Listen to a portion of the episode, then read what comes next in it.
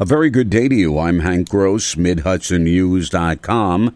It's Friday, October 7th. The news today brought to you by the Galleria at Crystal Run.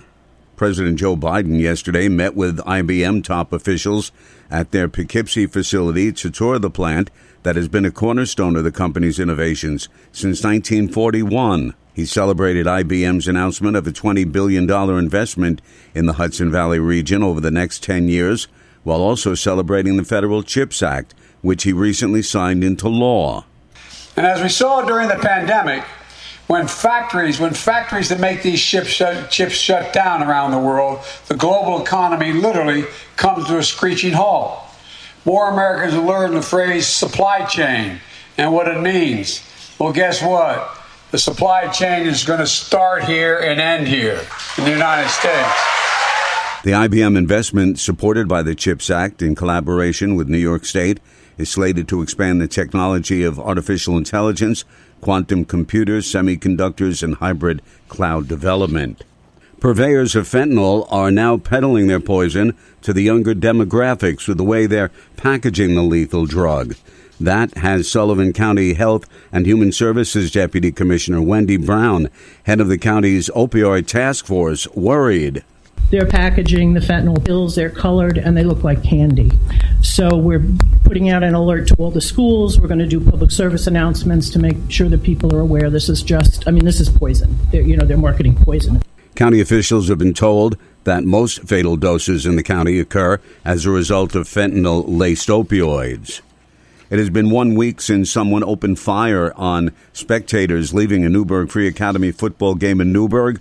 And now the district athletic director, Howard Harrison, has put the brakes on all home athletic competitions at all school district or local municipal venues. The pause is in effect from yesterday through next Thursday. At the same time, Harrison said district officials are seeking any potential sites for home competitions. Both the physical and emotional well being of all of our athletes, employees, and spectators remain our priority, he wrote in a letter to the community. More news right after this. Find over 100 retailers allowing you to spend hours shopping safely at the Galleria at Crystal Run. Enjoy the big brands and the diverse selection of family owned stores all in one location. The Galleria at Crystal Run offers dining options for everyone with Fuji 110 Grill, Allen's Mediterranean Grill, and Peru Cuisine. Discover the Mid Hudson Valley's premier shopping, dining, and entertainment destination, the Galleria at Crystal Run. For more information, follow us on Instagram, Facebook, or visit GalleriaCrystalRun.com.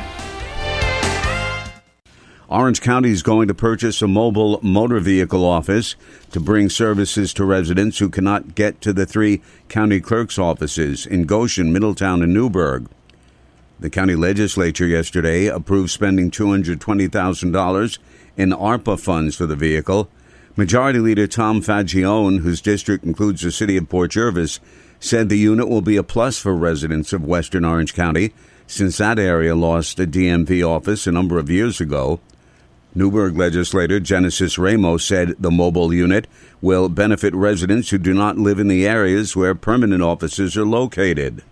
One of the things that I think all of us care about in the legislature is access and how can we make our county services accessible to folks across the county. So um, this is great. I'm very excited and I look forward to seeing um, not just how we implement it, but how we, as we do implement it, uh, how we can continue improving um, the services throughout the county. The counties of Sullivan and Ulster also have a traveling DMV unit. Those counties only have one county clerk's office each. State police from the Ellenville barracks have arrested a Kerhonkson man on several felony charges for allegedly attacking and severely injuring two people by striking them with a rock. Police charged 34 year old David Underhill Haval with several felony counts of assault. I'm Hank Gross, MidHudsonNews.com. The news today brought to you by the Galleria at Crystal Run.